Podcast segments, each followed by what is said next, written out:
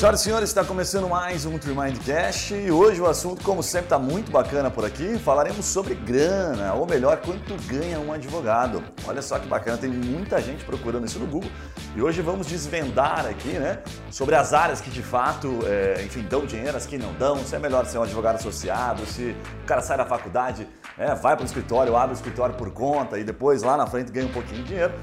Não sei se dá tanto dinheiro em todas as áreas, mas sei que pela, pelo desfile de ternos do nosso amigo Rodolfo, que está aqui hoje. Armani é, Armani deve ser caro. pra cima, o cara deve ganhar. A área dele deve dinheiro. Eu vi na televisão uma vez isso aí. É. Quanto a vestimenta, eu sempre me espelho nos caras do marketing jurídico. Esses caras são elegantes. Esses aí eu me espelho muito neles. Bom, para nos ajudar nesse assunto, a gente sempre chama um especialista, então convidei aqui um cara que é expert no direito, obviamente, né, que é o Rodolfo Garcia, que além de advogado no empresarial, sabe bem as fontes de receita de outros negócios. Então, Rodolfo, seja muito bem-vindo, obrigado aí. Você que é sócio da Valinha Advogados, mais uma vez participando com a gente aí. Agradecimento é todo meu. Eu não canso de dizer que é sempre uma honra gigantesca participar desse bate-papo, porque além dele nos propor uma própria reflexão sobre o tema, cara, vocês têm uma energia incrível e um baita de um conhecimento em alguns pontos que a gente não domina. Então eu- é sempre uma aula participar. Eu muito mais aprendo do que contribuo. Então para mim é sempre um prazer gigantesco. E obviamente esse tema, sem dúvida nenhuma, é um tema de bastante dificuldade em qualquer tipo de escritório, tamanho de escritório, né? A gente acaba conversando com outros advogados em, de estruturas diferentes da nossa, tanto em tamanho quanto em número de colaboradores, e realmente esse é um tema dificultoso. Ele não é um tema um mais um igual a dois, não. Ele dá bastante pano pra manga. Legal. Temos também aqui o nosso fiel escudeiro Iro Melo, que participa indiretamente do escritório da família, que tem um pouquinho mais de 60 anos de experiência, 60 anos de escritório, pouquinha coisa, né? O prefeito, o, o, avô dele foi, era quase prefeito da cidade, né? O cara tem, acho que é o OB 002. Olha. E o Yuri conhece bem aí as... Não, o AB Paranaense é 3 mil e É. uma coisinha. É, Hoje tá em imagino, 100 mil e pouco. Hoje já tá, passou de 100 mil já. E o bacana é que vamos fazer esse paralelo, porque o Yuri conhece bem as nuances aí da, enfim, dos processos que deram bastante grana e que fizeram eles compraram, comprarem tantos carros assim importados, fazendas. Ser dono de metade do Casas, estado do metade Paraná. do estado do não, Paraná. essa é a meta. Em termos de escritório, essa é a meta. Parcela de financiamento, galera. Não precisa ganhar tanto assim. A, a pergunta que nós temos que fazer pra ele é, puta, da onde veio tanta grana? Exatamente. assim, Como vocês fazem para ser a dono do de direito? meio estado do Paraná? Na verdade, hoje eu vou funciona? descobrir quanto eu deixei de ganhar por ter desistido da carreira de advogado. Será que vai bater o arrependimento ou não? Bom, vamos lá, vamos introduzir. Primeiro, a gente vai fazer um paralelo aqui, alguns paralelos, né? Primeiro, é, entre quanto ganha um advogado trabalhando para um escritório, né? Ou seja, o tradicional o associado, e o advogado trabalhando por conta, né? Destrinchando algumas causas comuns e áreas de atuação. Esse é o objetivo a gente compartilhar, né? Mas para começar, porque a gente vê nessas pesquisas, tem muita gente procurando sobre advogado é, recém-formado, né? Então eu queria primeiro provocar aqui uma pergunta para vocês dois, é o seguinte, vale a pena o cara começar por conta depois de formado, certo? Ou ainda assim a função júnior para ganhar a cancha, né, em um escritório para ganhar experiência, é, vale mais a pena para o cara formar uma carteira de clientes, depois sair? O que, que você acha, Rodolfo, pela tua experiência aí? Olha, Guilherme, eu, eu acho que essa resposta ela depende do momento anterior, que é o que o, o futuro advogado ou bacharel é, desenhou ou pretendeu durante a faculdade. Por que, que eu digo que isso faz bastante diferença? Porque você tem alguns, alguns acadêmicos que desde ali o terceiro ano, enfim, par- partindo ali para a linha final do curso, ele procura um grande escritório, um escritório bem estruturado, que tem um plano de carreira, que tem condições muito objetivas de ingresso no escritório, seja inicialmente como estagiário, depois como assessor jurídico, depois como advogado júnior e assim por diante. Então, se o advogado, durante a faculdade, ele decidiu que ele vai para um escritório onde tem um plano de carreira estruturado, o caminho dele é um pouco diferente. Por quê? Porque efetivamente ele já vai ganhando essa cancha, entendendo como funciona esses grandes escritórios, normalmente tem esse tipo de processo. Então, ele acaba tendo um desenho mais objetivo de quais são as próximas etapas, tanto em termos do que ele tem que entregar para o escritório, quanto em termos de ganho. Por óbvio que há uma escada. Então, efetivamente, o, o- o advogado que escolhe esse caminho, ele vai ter que saber que durante um bom tempo ele vai receber uma remuneração que não é aquilo que pintaram para ele quando ele decidiu fazer direito. Então, ele vai ter que passar por um processo. Por quê? Porque nesse formato você tem uma série de pontos de hard skills que você vai ter que adquirir: pós-graduação, especialização, mestrado, doutorado, e de soft skills, comunicação, oratória, é, enfim, o próprio marketing pessoal mesmo. Então, essa é uma trajetória. E tem a outra trajetória, que normalmente ela acaba sendo escolhida ou pra, por acadêmicos um pouco mais velhos, que já vêm de, de um outro mercado, de uma outra atividade, que tem de fato um conhecimento com muita gente, uma boa, uma boa base de amigos e, e base de contatos, né? Que muitas das vezes esse cara escolhe se formar, passar na OAB, pegar uma experiência mínima para começar a atender os casos de amigos, familiares. E aí, esse o caminho para abertura de um escritório, muitas das vezes ele se facilita porque não é a regra, é a exceção, certo. esse tipo de, de, de, bacharel, mas ele já sai ali com algumas causas, com alguns clientes, então ele tem um caminho um pouco melhor desenhado, vamos dizer assim. Então, eu acho que tem esses, esses, esses dois paralelos que eu acho que ele define bastante como vai ser o pós-formado e o pós-exame da OAB do bacharel de tá, Direito. Só, só dar uma pincelada no, no recém-formado ali, valores. Eu sei que isso depende de vários critérios, mas com base no mercado que você vê aqui, com base no seu escritório. Perfeito, perfeito. Eu vejo hoje, é, Guilherme, o advogado júnior, vamos dizer assim, aquele que é, acabou de passar da OAB e, e, e não tem uma cancha, não tem uma experiência e não vai efetivamente trazer uma base de clientes para o escritório, então ele está ali para aprender mais, para adquirir experiência, para ganhar essa cancha que você falou. A remuneração desse cara ela vai sair aí de R$ 1.500, às vezes no seco. Então assim, R$ 1.500 sem nenhum benefício, R$ 2.000 sem nenhum benefício, porque efetivamente o escritório também está apostando nesse cara e também está entregando, né? Até tem uma discussão muito grande, talvez depois a gente possa é, tratar um pouco mais desse tema, que é a questão do piso ético da advocacia, estipulado por algumas seccionais estaduais, né? É, que efetivamente na prática ele acaba não ocorrendo justamente por essa questão. Infelizmente o advogado recém-formado ele vai representar um custo para aquele escritório e não efetivamente uma fonte de retorno, uma fonte de resultado. Então, na minha leitura, um advogado júnior que top aí encarar um, um escritório como associado, é, em trabalhos iniciais ali, provavelmente vai ser nessa faixa que ele vai ganhar de remuneração. Muitas das vezes ela é fixa, porque você faz uma antecipação daquele resultado anual e no final do ano você faz um reajuste efetivamente para cima quando dá algum retorno na área que aquele advogado milita dentro do escritório. É, fala, fala, bonito, né? Cara, eu poderia ficar escutando a vontade de vocês. É, vocês são muito, vocês são muito gentis. Você não é um palco pra ele ficar falando isso aqui embaixo. vocês são muito gentis. Uma coisa que eu achei, não sei se é uma realidade ou é, é só uma, um exemplo, às vezes uma exceção, mas eu vejo que antigamente meu pai principalmente conta muita história de que ele, amigos da faculdade, eles trabalhavam durante a faculdade. É, quando digo trabalhavam com direito, tipo assim, ele, meu pai tinha um escritório, ele mais dois sócios no terceiro no terceiro ano. Ah, mas ele não era advogado, como é que ele fazia? Ele tinha um, um advogado que assinava por eles, mas o escritório era deles. Eles tocavam o escritório, eles faziam as causas, eles traziam os clientes, eles eh, realmente eram é, obrigados a, a, ir atrás do, do resultado.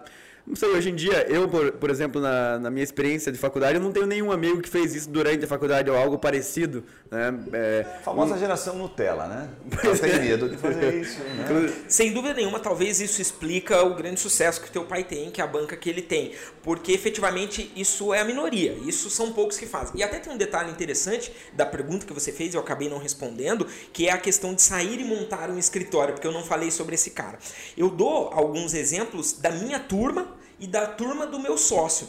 Guilherme, é, de uma turma de 100 formandos, vamos dizer assim, você conta uns 5 mais ou menos, que saíram da faculdade, abriram um escritório e continuam advogando até hoje. Eu tô com 10 anos de, de formado. 5 de 100, meu só 5 em 100. Eu tenho meu sócio que tem 15 anos de formado e assim, a gente conta 5 em 100. Por quê? Porque muitos que abriram fecharam porque faltava cancha, faltava entender que o escritório é uma empresa, faltava é, conhecimento, responsabilidade, enfim, todo, todo aquele arcabouço que a faculdade infelizmente não traz. Muitos ficaram pelo meio do caminho, outros foram trabalhar para outros escritórios, outros optaram por uma carreira pública. Então, assim, não é fácil. Por isso, como eu falei que é uma questão polêmica, o piso ético que a OAB impõe, tem muito advogado que já está formado há um bom tempo, que tem escritório, que tem carteira, e no final do mês às vezes sobra menos para ele do que o piso ético. Então, assim, hoje a advocacia, como vários. Que que, qual que é esse piso ético? Tem, qual que são os se valores? eu não me engano, na OAB Paraná, se não houve reajuste, deve estar próximo de R$ 3.800, mais ou menos. Isso é. seria o piso ético seria para um júnior, assim? O piso mínimo, é o que É, é o que eles diriam que deveria ganhar um advogado. Mas mínimo. sabe uma coisa interessante? É, de novo, não sei se é regra ou foi só no meu caso. Quando eu comecei a faculdade, isso foi em 2012, é, 2012, 2013, é, eu lembro de uma pesquisinha que os professores faziam assim, ah, o que, vocês querem fazer, né? Qual área vocês pretendem seguir? E falavam, ah, o direito pode ter abrir mais de 50 áreas, tipo, mata, é, delegado, uma porrada de coisa. E daí eu lembro que mais de 80% da minha turma levantava que queria ser advogado. Queria advogar por conta ou no escritório, mas queria advogar.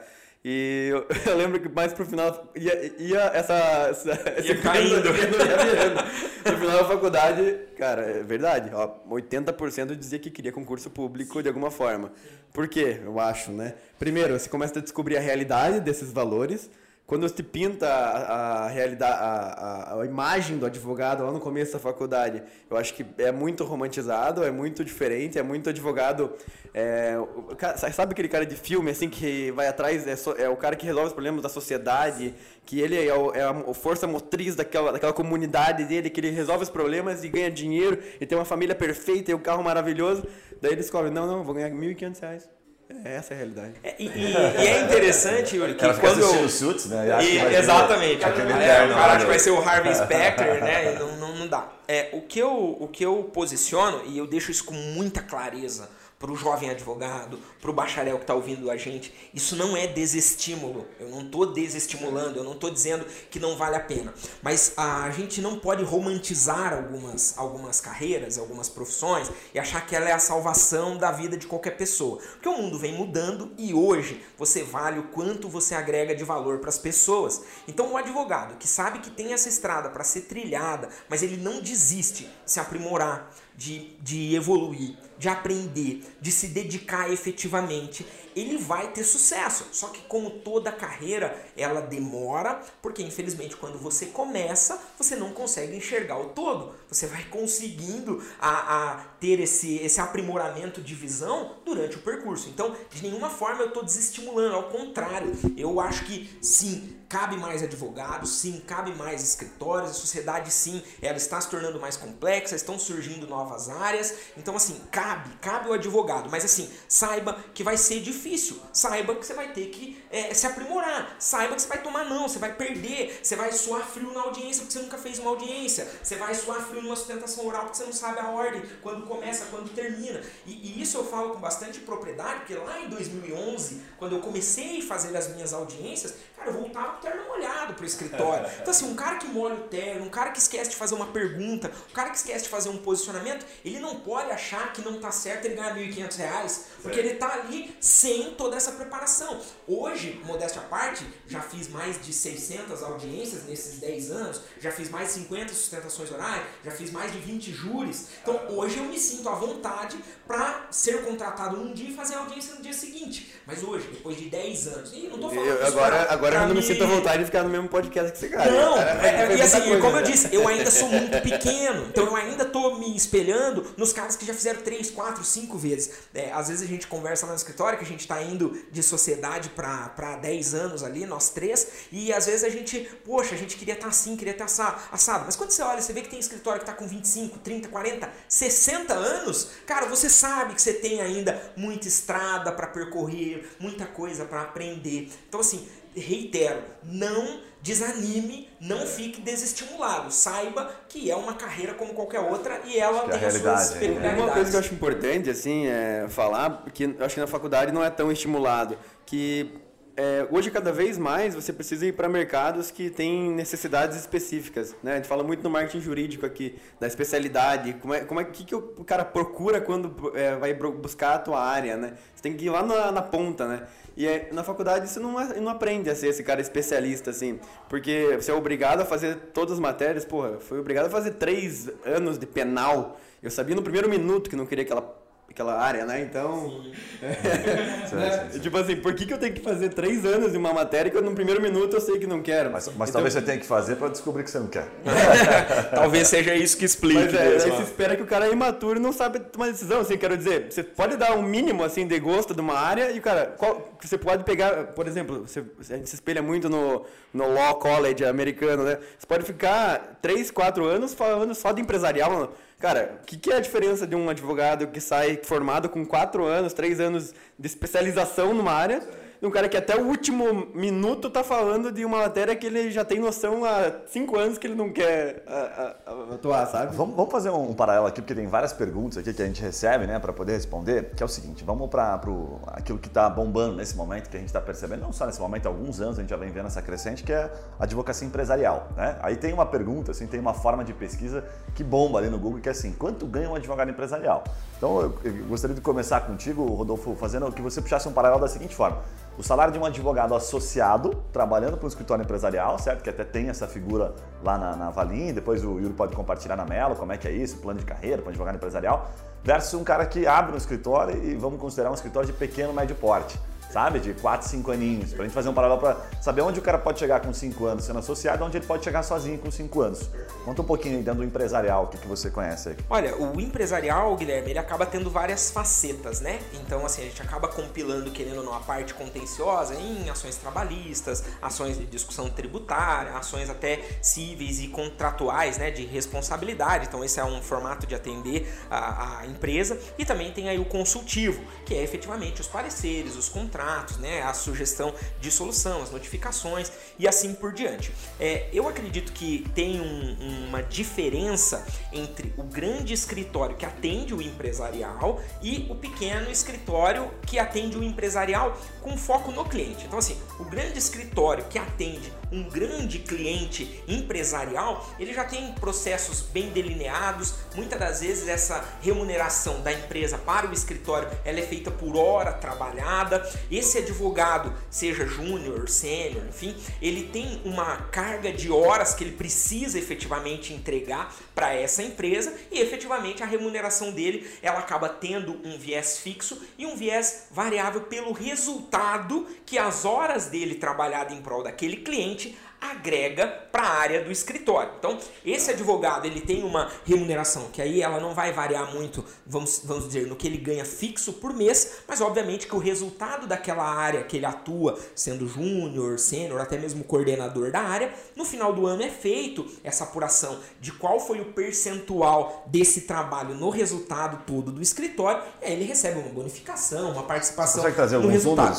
Olha, eu, eu já falei com, então, eu já falei com, com advogados aí que, que trabalham nesse tipo de organização, nesses escritórios um pouco maiores e que fazem a parte empresarial. Que ele tem ali uma remuneração fixa de 3 mil, 4 mil reais por mês e no final do ano ele recebe um percentual. Em anos bons, isso pode dar 20, 30 mil reais. Em anos não tão bons, isso pode dar lá mais 15, 10 mil reais. Então, assim, o cara tem um décimo terceiro ali proporcional ao resultado que ele entrega. Então, isso falando do escritório bem estruturado, que cobre por hora, com bons clientes que também tem essa política de pagar por hora, de receber o relatório do que foi entregue em termos de hora, para poder faturar e fazer o pagamento. Então, esse é um perfil. Outro perfil aí é do escritório menor, ou do escritório que não falou do advogado que está na raça ali, cinco aninhos de formado, que é só ele, e ele tem os clientes dele ali. Normalmente, como esse cara é remunerado atendendo uma pequena empresa? Tem basicamente dois formatos. Um que ele cobra uma mensalidade ali que varia de 500, mil reais, 300 reais, 1.500, 2 mil reais, depende do tamanho da, da empresa e do quanto de demanda essa empresa traz. Então ele tem aquele ali fixo, né? E ele tem um variável que depende de demandas. Então ele faz mais ações, ele fatura mais valores. Faz menos ações, fatura menos valores. Então, se a gente pegar só que eu digo, pela dificuldade desse tipo de escritório e desse tipo de empresário, não é a maioria. E muitos advogados sonham com isso ter na carteira 10 clientes mensais que paguem um valor fixo pela atuação, que paguem mais um plus aí por trabalho adicional que ele entrega. Mas aí, então, falar de um, de um advogado que atua nesse formato, que tem uma carteira ali de 10 clientes que cobre uma média ali fixa desses clientes de 500 reais por mês, é o cara que sai ali com 5 mil reais de faturamento mês.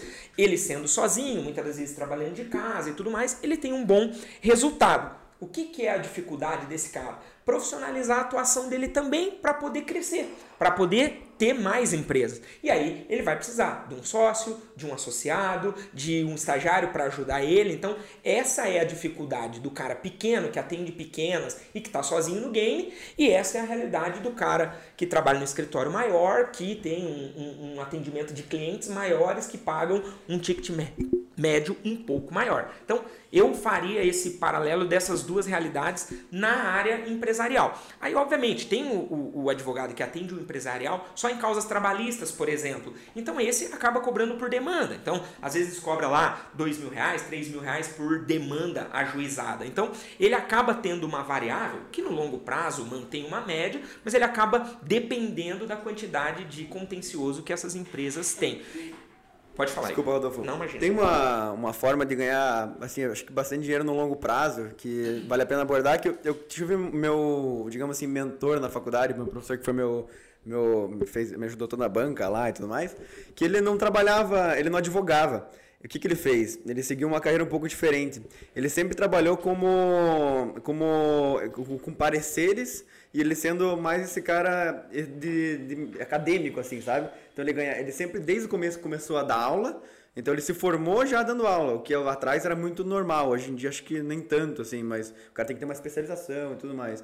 Antigamente o cara se formava e já começava a dar aula para a turma, se ele tivesse um, enfim, conhecimento e vontade. E ele nunca advogou de fato, mas é um cara que hoje, assim, conhecendo bem ele, é muito bem de vida, sim. E é qual que é o grande negócio dele? São pequenos, pequenos, é, poucos clientes e grandes causas.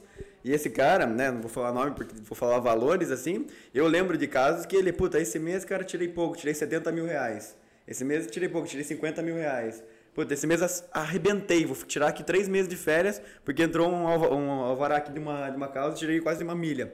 Era normal isso. Sim, até eh, deixando bem claro, isso que eu tô falando, Guilherme, é o que você não vai achar no Google. É o que você não vai achar na exame, é o que você não vai achar na advocacia 500. Por quê? Porque ali estão os grandes. Então, efetivamente, você se você quiser. Estou né? trazendo a realidade de 70% dos advogados, é. ou mais, 80% dos advogados, digo, não vou dizer do Brasil, mas pelo menos de Curitiba e região metropolitana, que é quem a gente conversa. Eu, eu, concordo com você, sabe por quê? Porque os números batem com a realidade em termos de, de empresas, né? Nós temos aí 22 mil, 22 mil CNPJs ativos, e se você olhar para 22 milhões, desculpa, de CNPJs ativos, se você olhar para a fração, né, para a distribuição disso, o simples representa 90 e poucos por cento, né? Então é, a maioria é simples. Agora tem um MEI que representa uma boa pancada disso, mas os números até se confundem um pouquinho, porque quando você olha, ah, tem 40 milhões de empresas, mas ativos tem 22 mil, então se conta esses 22 mil. Então o número bate bastante. É essa empresa que você vai pegar. Exatamente. Você pega um grandão e que fuja da E né, por que, que eu digo que essa é a realidade do, do advogado do dia a dia? E, e basta sair às ruas e, e perguntar, e eu tenho essa gana muito de perguntar para os outros advogados, até para sentir o mercado e para a gente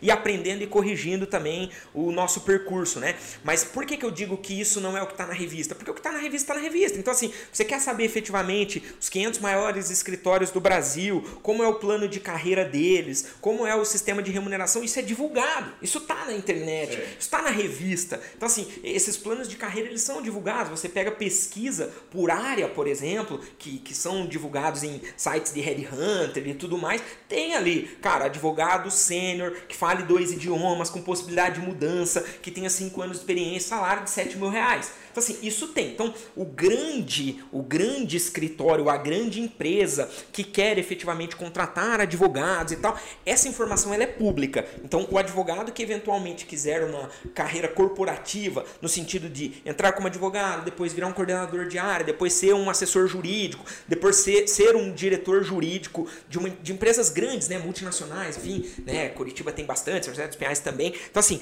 é uma outra modalidade e as informações que eu estou dando, elas elas não são essas porque essas estão divulgadas. Então, o advogado que quer saber efetivamente como funciona a carreira corporativa de um advogado anexado a uma empresa, cara, esses dados estão disponíveis. Isso que eu estou dizendo, cara, é o dia a dia que não é divulgado, é aquilo que você só efetivamente toma conhecimento quando você senta com o cara e almoça com ele, né? É um choque de realidade, né, Rodolfo? Agora, deixa, deixa eu provocar uma questão aqui para a gente conseguir responder várias das, das questões que trouxemos aqui para a pauta é, até, até mesmo mais para o Yuri, que tem uma pergunta que diz assim: ó, quanto ganha um advogado bem sucedido? Né? Então eu vou pedir para o Yuri puxar um pouquinho daquilo que ele pode compartilhar lá da Melo, por exemplo, tem 60 anos, tem um monte de advogado antigão, certo? Então conta para nós um pouquinho daquilo que você viu, que você pode contar assim, se tem primeiro advogados lá associados, bem-sucedidos, né? E bem-sucedido é meio subjetivo, mas vamos, vamos trazer o bem, vamos, vamos significar o bem-sucedido para não ficar aquela coisa no ar. Bem-sucedido financeiramente, ganha dinheiro, que é o que nós estamos falando aqui, a pauta do episódio. então, se tem esse cara caso... bem-sucedido, tipo, faz meditação de manhã, isso, tem uma família maravilhosa, esse cara. Isso, uma mulher bonita e tal, aquela coisa meio, meio clichêzaço. E aí faz um paralelo do associado, até mesmo trazendo um pouquinho do teu próprio pai, que dá para se considerar um cara bem sucedido. O que você puder contar, né? Que eu sei de histórias que o pai dele, por exemplo, de uma reunião, ele, pô, ele cobra um salário mínimo, uma hora, parece que é um salário mínimo, umas coisas assim. Eu acho que isso pode contar, porque se você ligar lá pedir preço, Não, ele é a meta, essa é a meta, essa é a meta mesmo. Isso aí é cinco anos atrás. É, sim, é, Sim, hoje, eu. cara, hoje ele não atende o telefone por menos de dois mil Mas reais. acho que a lógica é o seguinte, traduzir, quanto ganha um advogado bem sucedido nessas duas Tá, situações? assim, só para conceituar, que eu acho importante, é, a grande diferença entre, na minha visão, né, o advogado que ele é, ele é o cara técnico, que o cara vai ganhar a partir da sua própria, seu próprio esforço, e o cara que cria um, um escritório bem sucedido, não é tanto a habilidade técnica. Esse é um ponto bem importante, porque dentro da, do da carreira jurídica é normal e é muito falado sobre pós-graduação, depois mestrado, aí tem que fazer uma, uma parada lá na, em Barcelona, na Espanha, para ter um nome que você faz, faz alguma coisa lá fora, para daí começar a ganhar dinheiro. Meu pai tem só pós-graduação, e ele tem pós-graduação em processo. Então não é assim um- uma grande carreira acadêmica. Qual que é o grande trabalho dele? Sempre foi fazer negócio, né? Ir atrás de novos clientes, ir atrás de novas empresas, ir atrás de novas oportunidades, novas áreas. Então, o, o- o grande diferencial, acho que os advogados têm que procurar cada vez mais é ser empreendedores, porque no mundo onde tem muita concorrência, se você não souber gerenciar pessoas, você vai acabar sendo mais um. Então, ou você pode começar a ganhar dinheiro de fato daqui uns 10, 15 anos, porque quando você foca muito na- no técnico, você vai concorrer com o quê? Com o técnico. O técnico hoje eu estou concorrendo com todo mundo que se forma e todo mundo entra na pós-graduação e todo mundo vai para o mestrado. Então, qual que é o meu diferencial? Se não for o comportamental, não for essa parte mais humana, eu acho que demora mais. Não estou dizendo que está certo ou errado, eu só acho que demora mais, né? Faz sentido. Então, Mas assim, tem, tem esse caso associado na Melo, você viu isso? sim, sim, na verdade, assim, ó, Até dá um número, dá um contexto só para o pessoal saber. Assim, é, eu sei que já passou de 100 advogados na Melo, em alguns momentos, enfim, o escritório é, é bastante amplo. Dá um contexto para o pessoal entender.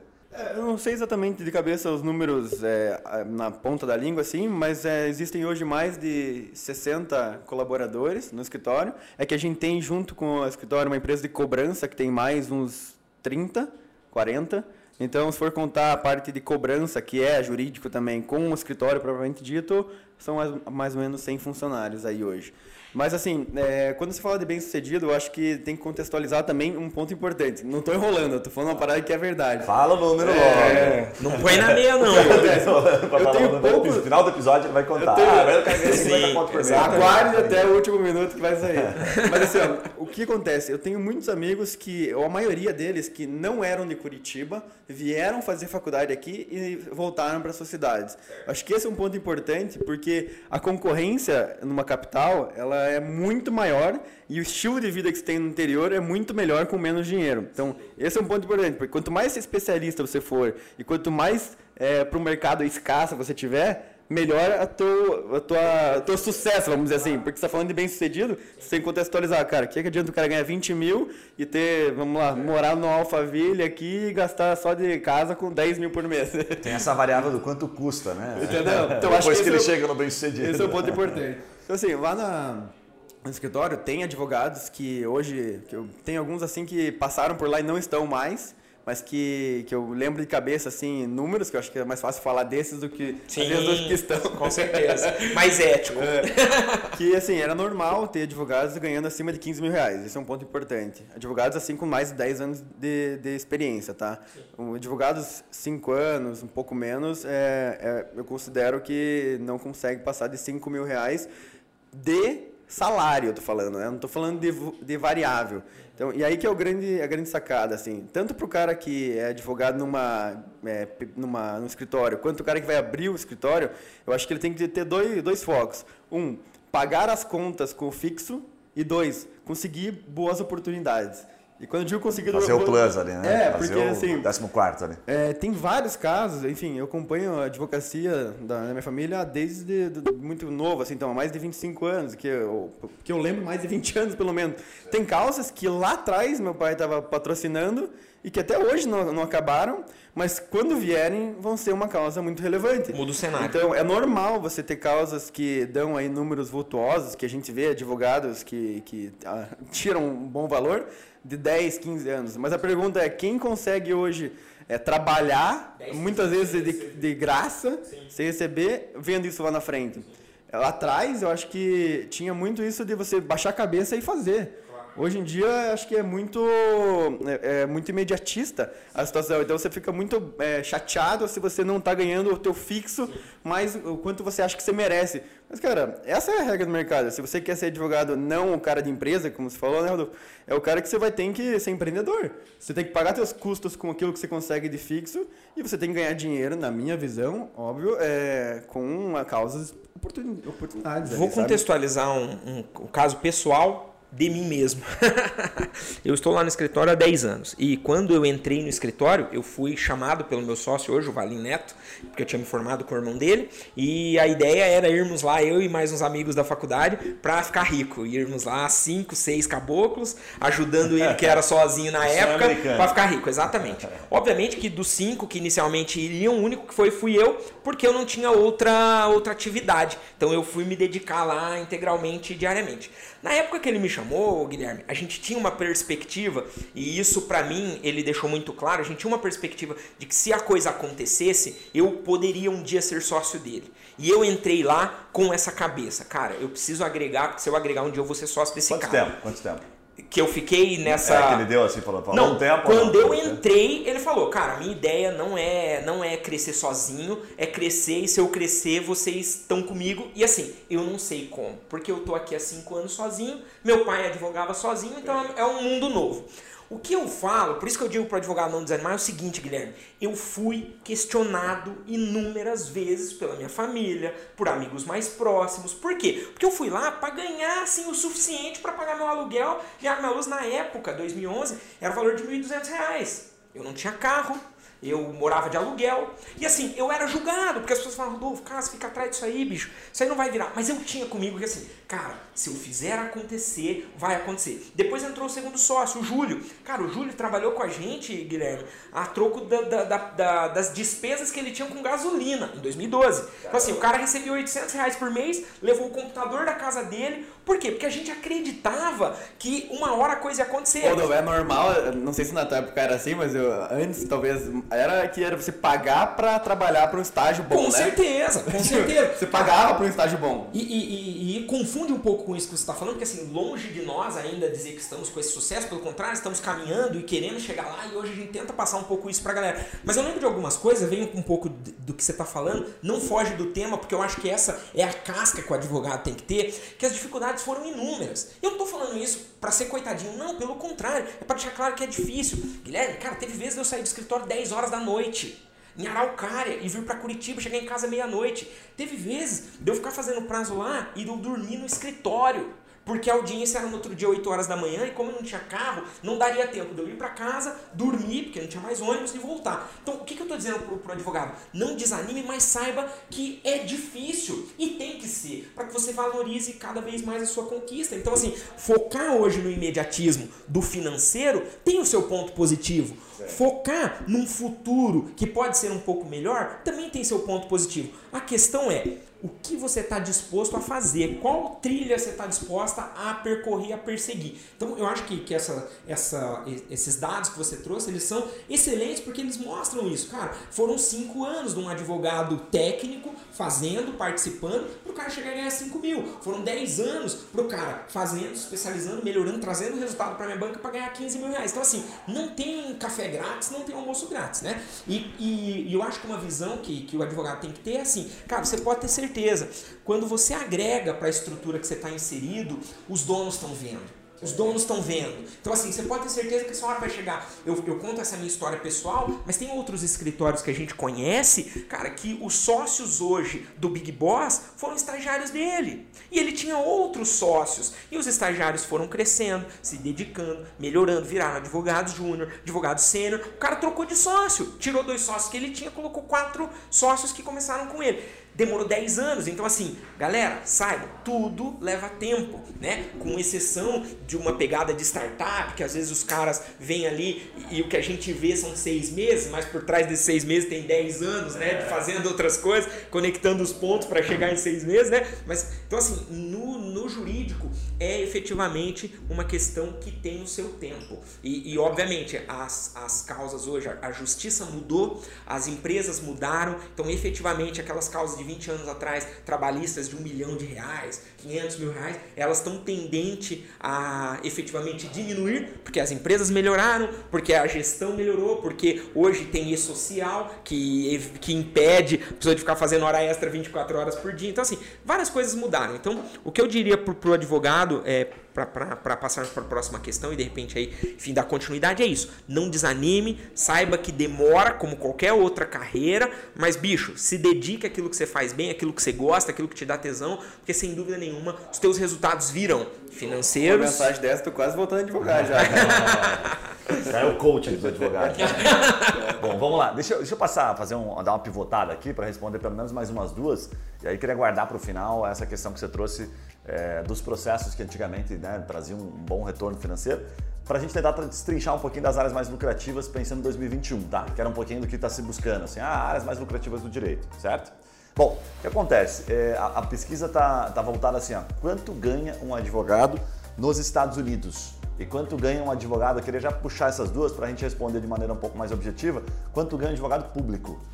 Você conhece essa questão, advogado, Estados Unidos? Sim. Olha, dos Estados Unidos eu vou falar de uma realidade de 10 anos atrás, que, que eu, 10 não, 8 anos atrás, que eu tive uma oportunidade de ir para os Estados Unidos, fiquei lá 15 dias e eu conversei com algumas pessoas, com imigrantes, com americanos, tive a oportunidade de visitar alguns advogados. Então, assim, existe um abismo gigantesco entre a facilidade, entre aspas, de virar advogado no Brasil e a facilidade, entre aspas, de virar advogado nos Estados Unidos. Então, assim, a, a percepção que eu tive. Exatamente. Quando eu falava que eu era advogado lá, todo mundo, nossa, meu Deus. E eu tava iniciando a minha carreira de advocacia na época, né? Mas por quê? Porque lá é tão difícil se tornar um advogado que os advogados efetivamente são muito bem remunerados, efetivamente moram em casas eu, gigantes, tem, efetivamente a, ganha dinheiro. A mesma visão que ainda tem um médico no Brasil, talvez. Né? Exatamente. Né? Que é o cara exatamente. que galgou muito tempo e é Exatamente. É basicamente isso. Então, assim, não desmerecendo o nosso esforço, mas no Brasil não é tão difícil se tornar um advogado, tanto que a gente já superou a marca de um milhão de advogados. Então, efetivamente, é, nós temos um pouco mais de facilidade e aí eu acredito que o retorno em termos de remuneração, ele está diretamente ligado a isso. A... Exatamente. Mas você exatamente. valores assim? Eu sei que depende. Nos Estados Unidos, você é, diz. É. Então, na época que eu, que, eu, que eu conversei com algumas pessoas, eles me diziam que advogados lá, para trabalhar em corporações e tal, é, eles falavam em salário anual, né? Então, eles trabalhavam aí com 80 a 100 mil dólares na época. Sim, anual. 5, 6 mil dólares mês. Exatamente. Então, era essa a realidade lá. É, né? Olha só que interessante. Se botar no Google que aparece assim, ó, 2018, 2017, tempo de serviço, eles, eles pulam por tempo de serviço. Primeiro ano, 15 mil dólares salário mensal. Uhum. No Google, né? É, como eu tô falando 2012, é, era. Falando assim, um conteúdo de 2018, é, ele tá batendo 2018, 2017, primeiro ano de serviço. Sim. Aí quando chega no quarto ano de serviço, 20 mil dólares mensal. Sim. Eu acho que é guardadas é as proporções, guardadas as proporções, né? Isso pode até se aproximar de um advogado que consegue ser bem sucedido financeiramente no Brasil. Sem dúvida. está falando em dólar, mas o cara não pode multiplicar. É, mas e lá, é, é, quanto que um, um, médico que sai ganhando no, no Brasil? Aproximadamente 15 a 20 mil reais é, se o cara fizer uma porrada de plantão e trabalhar Sim, pra e, e tem um pouco também dessa ligação com a remuneração do. Porque é óbvio que isso é um traço cultural, o Brasil tem melhorado muito, mas lá tudo é business. Então, assim, o advogado lá ele tem que ser um gerador de negócio, ele tem que ser um cara que gera resultado. E os resultados lá, eles são muito mensuráveis, né? Então, assim, cara, é, alguns advogados que eu conversei, cara, os caras viajavam muito. Então, assim, o cara ganha dinheiro, mas ele viaja muito. E viaja para participar de reunião, viaja para atender cliente. Então, assim, você vê que a rotina do, do advogado lá, ela se assemelha muito mais com a, a rotina de um executivo comercial no Brasil, enfim, do que propriamente um advogado que senta no escritório e fica peticionando, né? Então, acho que tem um pouco dessa dessa. E eu acho que também tem, por né? causa da questão de tempo, de você demorar mais para se formar lá é, como advogado, você também já tem pessoas um pouquinho mais experientes, maduras, né? Com o cara que se forma com 30 anos é diferente do cara que se forma, no meu caso, me formei com 21 para 22. Qual é a maturidade de um cara? Tipo, Sem não tem como pagar 10 mil reais, se fosse o normal, né? uhum. né? Para um cara de 21 anos que tem que pagou lá 700 reais por mês de faculdade, tem faculdade que é online, hoje parte 300 e poucos reais. Exatamente. Então, assim, tipo assim é, é, é, proporcional a quantidade de advogados e também a barreira de entrada no sem mercado. Sem dúvida, sem dúvida. Lá é muito mais difícil, por isso é, eu acho que perfeito, também é, perfeito. é um pouco mais... E o advogado público? Então, advogado público eu tenho, no Brasil você diz, né? Carreira pública no Brasil. Eu tenho alguns advogados que inicialmente trabalhavam como advogados associados em alguns escritórios na Araucária, é onde a gente tem a sede do escritório, e eles migraram para essa, essa carreira. Eles, enquanto advogavam, tinham um pouco dessa, desse idealismo e também é, buscando um pouco dessa segurança, dessa estabilidade, porque é uma carreira pública, né? Uh, eu já tive acessos a editais, é, Guilherme, de defensor público federal, por exemplo, com salários que se aproximam aproximam de 10 a 15 mil reais. Então, óbvio que depende muito do edital. Ah, aí, óbvio, é um outro perfil de, de hard skills que, que estão sendo buscados. Eu sempre falo isso. O advogado que estuda para concurso é diferente do, do advogado que estuda para resolver problema de cliente. Então, lá a, a exigência para eventualmente você, você conseguir ser, ser é, aprovado num processo desse, ela está muito mais preocupada com efetivamente o teu conhecimento técnico, teu, teu, teu conhecimento legal, do que com, obviamente, com teu resultado efetivo, né? Então, é, são boas carreiras, mas é o que, que acontece normalmente, Guilherme? E eu não estou generalizando, mas estou dizendo com as pessoas que eu converso. Normalmente, o advogado que ele está procurando esse perfil de defensoria ou de advogado público, ele está procurando a carreira pública. Então, assim, ele é o mesmo perfil e os concorrentes dele também o são do delegado federal, do escrivão da polícia, do é, magistrado de primeiro grau, né? Enfim, então, assim, você coloca meio que numa, numa numa. Né? exatamente, né? o concurseiro. E aí, como estamos falando de valores muito bons, né, para a realidade brasileira, por óbvio que a sua dedicação e a sua linha, você vai chegar na encruzilhada, você vai ter que decidir, é carreira pública ou é advocacia particular? Porque ali ela vai, ela vai se abrir e cada uma você vai ter que ter um foco diverso. Então, eu conheço alguns advogados que, que inclusive, na época que eu estagiava, eu estagiava no escritório que a filha dele era advogada concurseira e hoje ela é advogada da Copel. E eu me lembro, esse caso até é interessante para os nossos ouvintes aí, que o escritório que eu fazia estágio era aquele escritório tipo da, da turma do teu avô. Era a OAB do cara era 3 mil. Né? Então, assim, é a primeira, primeira, segunda turma da Federal do Paraná. Então, assim, é, é, é, era uma outra pegada. E eles tinham uma política de que, cara, advogado não pode ser funcionário, advogado não pode ser amarrado, advogado é o cara livre, advogado é igual médico, é igual engenheiro. A advogada, ela falava assim, advocacia é a profissão do rei. Então, você não pode ter carteira assinada, você não pode receber salário. Essa era a visão dela. E a filha dela era concurseira. Então, o que, que ela dizia? Rodolfo, minha filha, ela quer estabilidade e eu não critico. E ela fala assim: minha filha, ela tá buscando um cargo. Na época, estamos falando aí de 2009, 2010, o salário, acho que de um advogado da Copel era 15 mil reais, se eu não me engano. E era essa a meta dela, e era para isso que ela estava estudando, e até ela conseguiu, e hoje eu acho que é advogada da Copel mesmo. E ela falava, Rodolfo, só que assim, é um bom salário? É, mas a minha filha, ela só recebe isso. É isso que ela recebe.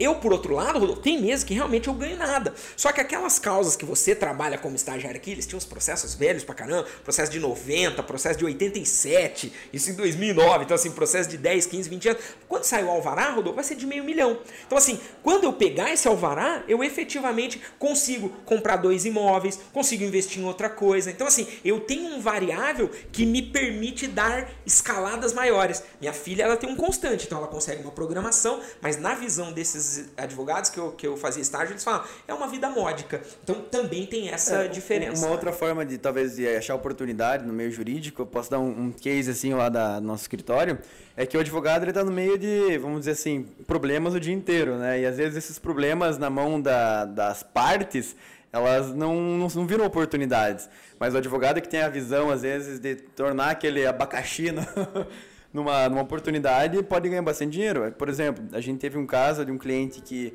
ele precisava vender uma área, só que essa área estava invadida. E assim, quem vai comprar uma área que está invadida há 10 anos, e não é um nem dois poceiros, são uma porrada de poceiro, para depois trabalhar para tirar esses caras, para depois fazer uma, uma, uma reintegração. E, e, ainda tinha uma boa parte da matrícula que já, já tinha que fazer a. Ainda estava trabalhando na questão de conseguir uma. Como que é o termo quando você está fazendo uma procurar uma área, você tá, o cara que está morando ali, ele quer fazer uma ação para De uso capião? Uso não. capião. Tinha que fazer uso capião ainda numa boa parte da área. Cara, quem vai olhar para um abacaxi desse e falar, não, é uma oportunidade. Só o cara que está muito imerso no assunto, sabe? Sim. Então, assim, o advogado da causa, no caso nós, olhamos para aquilo e falamos, não, o cara precisava de dinheiro, tava com aquele abacaxi, a gente compra a tua área. A gente comprou por um preço, obviamente, proporcional ao Sim, problema. E resolveram e o resolvemos problema. o problema depois de 3, 4 anos. E a área, vou dizer assim, para não colocar números, mas hoje vale pelo menos 15 vezes o que a gente comprou há 3 anos atrás. Sim. Ah, e, eu conheço alguns advogados em Araucária, que são os caras da velha guarda, né? A gente até brinca, o, o advogado raiz mesmo. Cara, que é o cara assim, que ele enxerga oportunidade em todo problema. Óbvio, cara, que é uma vida de aventura. Então nem todo mundo está disposto a ter uma vida de aventura. Mas a gente conhece advogados da velha guarda lá em Araucária, que a gente participa da OAB, então a gente tem bastante proximidade.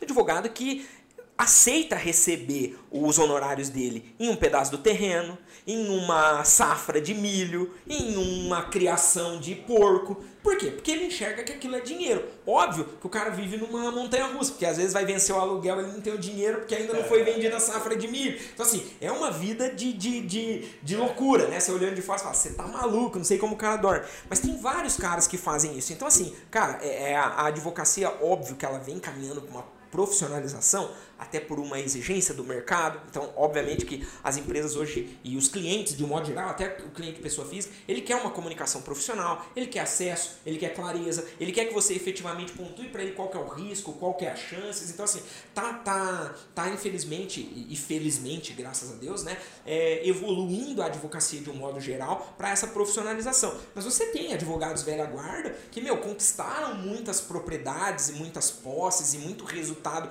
financeiro num longo prazo, 10, 15, 20 anos, é topando encarar isso aí. Cara, vamos ser sócio. Eu não vou, eu não, não, não precisa me pagar dinheiro, me paga a sociedade nessa parada, me interessa. Vamos resolver, a gente vende e ganha junto. Então, tem para todos os perfis. Então, cara, se o cara tiver, se, o cara tem caixa, né? Esse é, esse é, um caminho legal, porque exatamente. ele pode apostar, se, se tornar sócio de vários startups. É, vários, eu, sugiro, eu sugiro, Guilherme, que é, o, que é o que a gente vem fazendo no escritório. E aí, óbvio, que não eu tô falando, não tô querendo ensinar o que o Melo ensina, porque o nível é outro, o jogo é outro, o game é outro, as ferramentas são outras, né? Isso, Mas falando do cara ali que tá, o cara que tá começando, que nem a gente ali que tá, cara, a meta é justamente você tentar de alguma forma ter um garantido, né, uma advocacia de partido ali que te permita pagar as contas básicas, mas você efetivamente não tirar o olho da demanda de êxito, daquela demanda que efetivamente vai demorar 5, 10 anos sem receber nada, mas que no final você vai pegar um bom valor. Óbvio que não estou dizendo, não dá para se iludir e achar que, meu, que é um sonho, que é fácil, que é tranquilo. Não, é difícil, vai demandar inúmeras é, é, habilidades, mas sem dúvida nenhuma ter esse olho no negócio futuro e na oportunidade futura, que é um risco, porque se ela der errado, você também perdeu o teu trabalho, você perdeu a tua dedicação, mas ter esses, esses dois focos é bom. Legal. Deixa, deixa eu passar para uma, uma quase final aqui, porque é mais uma pergunta bem comum, antes de a gente entrar naquela das áreas do direito 2021, que é sobre a advocacia criminalista. Né? Quanto ganha um advogado criminalista? Eu, eu percebo que tem uma é, ou o cara é criminal e aí não faz o restante, é muito difícil no escritório fazer as duas coisas, né? Me corrija se eu estiver errado, porque eu não sou advogado como vocês, enfim, né? Mas, é, é, e, e aí, como é, quanto ganha um advogado criminalista? Eu, eu divido em dois, advog... em dois modelos de advogado, tá? Tem o, e não é ofensivo nem vexatório isso que eu vou falar, mas você tem o advogado porta de cadeia, cara, que é o cara que faz atendimento 24 horas por dia, que é o cara que faz flagrante, que é o cara que o cliente foi preso, liga para ele, ele vai para delegacia. Isso eu falo sem ofensa, porque o meu sócio no início da carreira ele fazia isso. Então assim, ele não tem uma garantia efetiva, mas efetivamente ele tem um bom resultado, porque você ir acompanhar um flagrante duas horas da manhã tem um preço muito diferente diferente de você ir 9 horas da manhã depois que já tá tudo feito. E ele fazia isso. Então na época, isso estamos falando de 15 anos atrás, 14 anos atrás, Guilherme, ele, ele saía de casa, nem lembro quanto era o salário mínimo na época, mas ele saía de casa para acompanhar um flagrante por 2, 3 mil reais, duas horas da manhã. E assim, você tá com o dinheiro aí? Porque eu só vou para receber. Então a família ligava e, e, e, era essa, essa condicionante. Então tem esse advogado, que é o porta de cadeia, que é o cara que tá no game, que conhece delegado, que conhece investigador, que às vezes é até indicado pelos próprios caras que prenderam ele, porque, cara, é o cara que vem, que resolve, que faz. Então, eu acho que esse cara, ele não tem uma constância, mas ele consegue bons resultados financeiros variáveis. E tem o criminal, que é o cara de fama e de renome, né? Que em Curitiba tem vários que são os caras que aparecem na TV, que são os caras que dão entrevista quando algum figurão se envolve num acidente automobilístico e mata uma ou duas pessoas, né? Que se envolve quando um namorado cata a mulher e joga do décimo andar. Então, assim, você tem esses caras que atuam nesse É, tipo de. calzinha leve, É, calzinha você tem, você tem o- o- os caras que são os figurões Cara, eu do tenho, eu tenho um amigo que se formou comigo que ficou famoso por causa daquele. Sabe aquele caso que a, o cara, a mulher caiu da, da, da janela, que, uma- que o namorado empurrou, teoricamente? É, enfim, acho que não acabou o caso, a ainda, mas saiu muito na televisão. Ele ficou famoso porque era advogado do, do cara que teoricamente jogou a mulher da janela. Sim, e aí, por que, que eu digo que esse é o figurão? Porque assim, esse é o cara que cai um pouco naquele parecer que você falou, no cara que cobra por parecer. Eu já tive a oportunidade de falar com alguns desses advogados, ou melhor, com clientes desses advogados que nos procurou porque ele falou assim, cara, eu até procurei o fulano, mas tipo, ele cobrou 15 mil reais pra ler o meu processo. Então assim, tipo, cara, é é pra ler e ver se eu vou pegar. Então, assim, se você quiser, é 15 pau que eu cobro pra ver. Então, tem duas realidades, só que aí cai um pouco naquilo que o Yuri falou. Você não vai ver nenhum desses caras, figurões desses casos aí, que cobra às vezes 150, 200, 300 mil reais pra fazer um plenário de júri, cobra 200, 300 mil reais pra assinar um parecer. Então, assim, você não vai ver esse cara com 5 anos de formado, com 10 anos de formado, sem dar aula na federal, sem dar aula no, na, num instituto que forme advogados criminalistas ou que forme juiz, juízes criminalistas, eh, escrivano, enfim, É, escrivano. porque a legal essência tal. desse tipo de tarefa é a autoridade, né? O cara tem que ter Exatamente. autoridade. E é o cara que, que, e tem ainda pessoas que acreditam nisso e não estão 100% errado, que é efetivamente a assinatura do cara tem um peso maior do que a assinatura minha. Então assim, cara, eu tô contratando o cara porque ele vai na RPC me defender, ainda que tipo seja indefensável para 99% da população leiga, que é quem consome esse tipo de conteúdo. É o cara que se precisar sair na mão com o repórter, ele sai. Então assim, eles são advogados showmans. Então você, É, Os quando você do, paga... do mensalão ficaram muito famosos na época. Exatamente. Teve, teve advogados que ganharam 10, Exatamente. 12 milhões ali na, só pra defender o político durante o mensalão. Vamos- Inclusive, vamos- tem um vamos- detalhe só- importante, Ah. só para encerrar essa questão do advogado criminalista, que tem algumas pesquisas, eu já as fiz, você coloca lá os advogados mais bem remunerados do Brasil.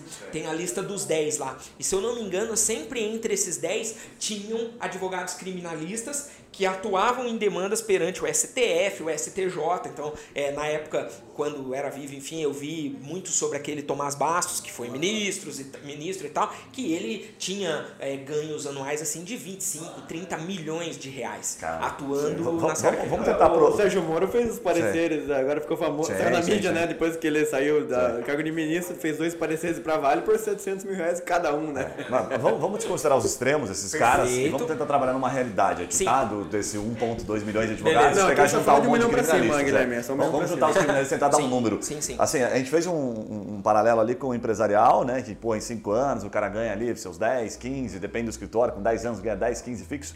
Quanto você acha que ganha um criminalista? Na mesma linha, mesma proporção em termos de conhecimento e tal? Eu acho que, por mais que, como eu disse, ele acaba vivendo muito de variável, eu acho que um criminalista que faz só criminal e que já tenha essa escola aí de 5, 10 anos, eu acho que é um cara que tira por mês algo em torno de 10, 12 mil reais Então você numa acha que ele ganha média mais anual. ter- ter mais ou menos né? próximo. Aham. Não é normal ter recorrente do Não criminal, é, né? é, é muito difícil. Normalmente o cara cobra por, por demanda. Só por, que é por- criminoso recorrente. É, por, por contencioso. Então, às vezes, é o cara que realmente ele pega processo criminal de júri pra fazer, ou, ou de um homicídio ainda na fase pré-júri, e ele vai cobrar ali, tipo, 15, 20 mil reais seja, tocar esse ele processo. não ganha muito mais que o empresarial prestando um bom serviço lá na frente. Sendo, Então, bem sincero, sendo bem sincero, Guilherme, e, e eu posso errar, obviamente, porque não sou pai da razão e nem, nem tenho pretensão de ser, é, é, a, a realidade dos advogados, tanto o próprio cri- é, criminalista, o empresarial, o previdenciário, o trabalhista, depois de um tempo de formado, assim, os ganhos deles eles são muito próximos, Guilherme. É uma, é uma realidade muito próxima. ganha mais Não é o cara adianta- que realmente se destaca. Exato. Pro cara que Exatamente. atua como advogado, né? O cara não atua como, digamos assim, um empreendedor advogado. né? É, exatamente, o cara normal, vamos dizer, né? Porque aí você vai ter as estrelas, os caras que têm todo o mérito nisso, que efetivamente despontam, mas Só pra, pra pintar um cenário, assim, eu acho que essa questão da autoridade é uma das coisas mais relevantes pra de fato ganhar dinheiro na advocacia. Porque qualquer grande empresa precisa de advogados e ela sempre vai procurar pessoas que têm autoridade, que têm renome. E é normal essa, essa- numa causa ganhar milhões de reais quando você fala de números, porque sempre pega fala de percentual do valor da causa, né? Vai defender uma Vale perante Brumadinho, qualquer coisa que você cobrar de percentual ali são milhões. Então, assim, um caso só que eu participei, ou estou participando ainda na, no polo ativo da, da, da, da ação, eu procurei um advogado especialista numa área que eu preciso e a, o valor da causa que a gente está colocando é, em percentuais que, ele, que o advogado vai ganhar vai passar de 500 mil reais. E é uma causa que, teoricamente, tem prazo curto para acabar. Mas eu nunca procuraria um advogado recém-formado para me defender numa causa que tem valores vultuosos. Então, aí que vem a dica o advogado, aí menos de 10 anos de formado, ele precisa criar essas situações. E sabe o ele que é não pode só defender o cara que tem o um problema, ele precisa procurar as oportunidades para ganhar percentual da, do resultado. E vou te falar, Yuri, porque isso eu falo de experiência própria. Nós perdemos vários clientes nesses 10 anos que a gente não estava pronto pro cara. Então assim, o cara me procurou, mas eu não era para ele, Guilherme. Eu fiz a proposta errada. Eu não tenho vergonha de dizer isso. Hoje a gente ainda erra. Porque o cara não é para você. Porque se você não tem escola, se você não fez aquele. Se você não sabe como começa e como termina uma situação, meu irmão, você não tem propriedade para falar. Ou quando o cara te questiona, você não sabe como responder. Então, assim, por isso que eu digo pro, pro advogado, é como qualquer outra carreira. Então, você precisa ter escola. E, e o cliente, ele precisa ser compatível com você. Então, dificilmente uma causa gigantesca vai pro cara que nunca fez uma causa gigantesca. Ele vai ter que rachar isso com alguém. Ele vai ter que chamar o cara que fez, ele vai ter que ter um parceiro parceiro, ele vai ter. Então, assim, isso é comum. Então, a gente, a gente faz uns panoramas lá no escritório e começa a pensar, cara, lembra essa empresa que procurou a gente? Bicho, se fosse hoje a gente pegava. Porque hoje a gente consegue fazer uma proposta compatível, a gente entende o trabalho que a gente vai entregar. Dez anos atrás a gente não entendia. Cara, muito, só muito bom, hein? Um, para finalizar, assim, é, em 2005, 2007, meu pai entrou com várias ações por associações comerciais, é, que a gente sempre divulgou para associações da exclusão do ICMS da base de cálculo do PiscoFins, que hoje, em 2020, é um assunto em voga. Talvez há dois anos é um assunto em voga, que, enfim, tá, foi, tá sendo julgado, foi, foi julgado já no STF, né? Mas, em 2005, quem falava disso?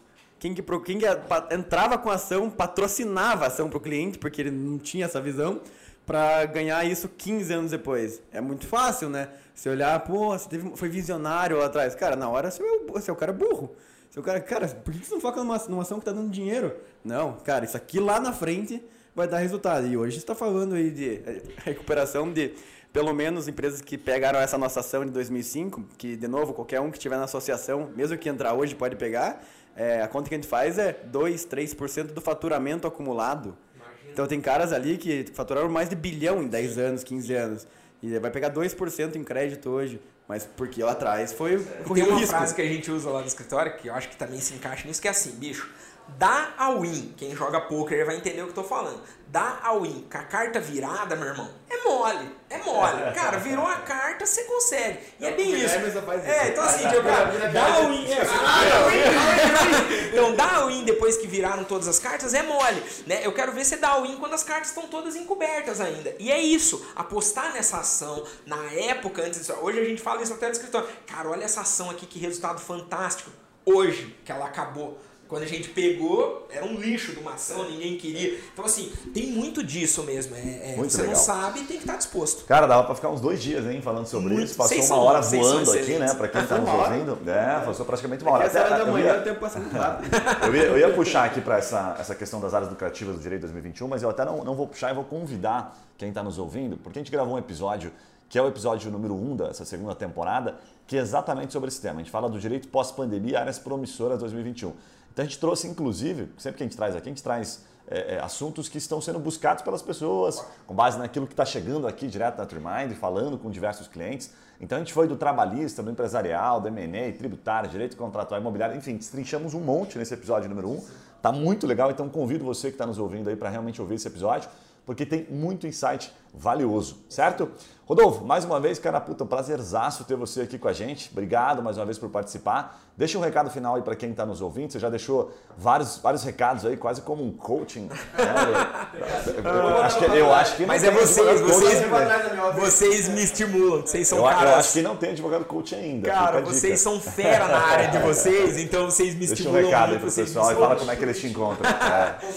Cara, primeiro eu queria agradecer muito a Trimind e, e parabenizar por esse conteúdo fantástico que vocês disponibilizam. É realmente eu aprendo muito com vocês e, e amo estar com vocês. Assim, para mim sempre é uma honra. Então, inicialmente queria agradecer em meu nome, em nome dos meus sócios da Valinha Advogados. É sempre muito bom participar com vocês de todos esses bate-papos. E o que eu deixaria de mensagem final para advogado é isso. Cara, não desanime da carreira, mas entenda que como qualquer outra carreira, você vai ter que fazer apostas. Então, muitas das vezes você vai ter que apostar num curto prazo menor para um longo prazo maior ou o inverso. Então, assim, vai ser aquela máxima do investimento. Cara, estabilidade, garantia e segurança não é igual a rentabilidade. Pelo contrário, é o oposto de rentabilidade. E muitas das vezes você não ter esse resultado presente, apostar, muitas das vezes com um amigo, sócio ou com um advogado é, que já tem um pouco de escola e tal, se você tiver essa oportunidade de pensar no longo prazo também é importante. Então, não desanime, advogado, cabe você no mercado, sempre vai caber, sempre vai ter problemas e tenha essa mentalidade. Cara, é uma carreira como qualquer outra, independente do caminho que você decidir seguir. Encontra, Hoje a gente está com o escritório, eu também pessoa física nas redes sociais, então Valinha Advogados Oficial no Instagram, Valinha Advogados no Facebook, no LinkedIn também, Rodolfo Garcia no Instagram, no Facebook e no canal do YouTube também que a gente disponibiliza disponibiliza algumas pílulas ali de, de soluções e sempre nessa linguagem clara e objetiva para tentar agregar para as pessoas. Muito bom. Muitíssimo obrigado imagina, mais uma vez. Imagina, Yuri, deixa o seu recado aí para galera. Boa. Eu tava pensando aqui, se eu fosse dar uma, uma dica, né? Eu não sou advogado, não trabalho hoje como advogado, mas é, vivo no meio de advogados e, e tenho empresa. Então, talvez uma dica que una essas duas esferas. Uma das coisas que eu vejo assim que eh, não fazem os advogados é, iniciantes e que é o maior diferencial, talvez no médio e longo prazo, de novo, aquela visão de, de médio e longo prazo, não só dos próximos cinco anos, é você de fato criar autoridade o quanto antes no, na tua área. Como assim? Você fazer muita coisa gratuita, extra trabalho. Tipo assim, cara, de fato, participe de no máximo de lives que você consiga, escreva artigos sobre. Até, acabou de passar uma causa, escreva um artigo sobre isso. Divulgue de forma é, de, com, com conteúdo aquilo que você faz para que você tenha autoridade. Porque, de novo, se você quer ganhar dinheiro como advogado, só tem essa forma. Ou você vai é, ter sorte e você não pode contar com ela, ou você vai ter que criar autoridade quanto antes no teu ramo. Porque a advocacia é autoridade. Você pode é, falar o que você quiser, mas as grandes causas, as causas que realmente vão dar números vultuosos, vão vir para as pessoas que têm maior renome. E às vezes não são as melhores, mas são as pessoas que têm mais renome. Tem uma diferença aí. Você ser às vezes o melhor, cara, tem que ser o cara que tem mais currículo do mundo. Pode ser que você seja bom também, enfim, além disso. Mas o cara que é mais famoso também não, necessariamente é o cara mais experiente, ou o cara, mais, ou o cara melhor. Então, procure dar, de formas gratuitas, cara. Escreva um, um e-book, escreva um livro, cara. Dedique tempo para tua marca pessoal como advogado o máximo possível, porque isso volta e volta rápido. Às vezes você se surpreende o que isso em um ano pode, pode gerar de negócio. Mais um coaching jurídico, tá vendo? Sim, é, é só cara incrível. Só faltando ele falar assim, olha, inclusive siga lá nas redes sociais, eu vou lançar um curso sobre isso. Vamos fazer um cupom, Dreamind desconto, né? É. Gerar autoridade em 60 dias no seu ramo, método infalível. É, como gerar autoridade e negócios por sequência. Posso deixar de fazer o jabazinho aqui do Sim. nosso canal do YouTube, que tá bem legal, nosso novo projeto aí 2021, que é o canal chamado Café com Negócios não tem faculdade para quem quer empreender, né? E eu acho que qualquer advogado que queira. Não tem faculdade, mas tem muito curso, hein? Tem muito curso.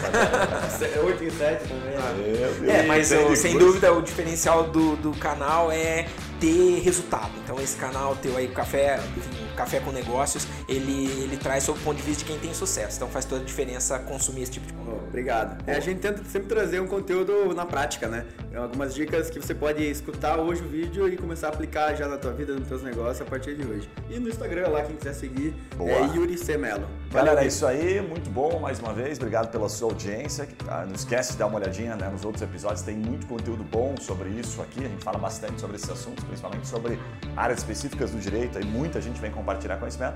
Dá uma olhada no nosso tópico, não esquece, deixe seu comentário, manda um e-mail com a sua crítica, com a sua dúvida, com a sua opinião, que a gente faz questão de receber, de, de ouvir, né? Ficar feliz por ouvir que está sendo, que tá sendo satisfeito para você, que o conteúdo está fazendo alguma diferença. Um abraço e a gente se vê nos próximos episódios. Valeu, Valeu. tchau, tchau. Até mais, galera.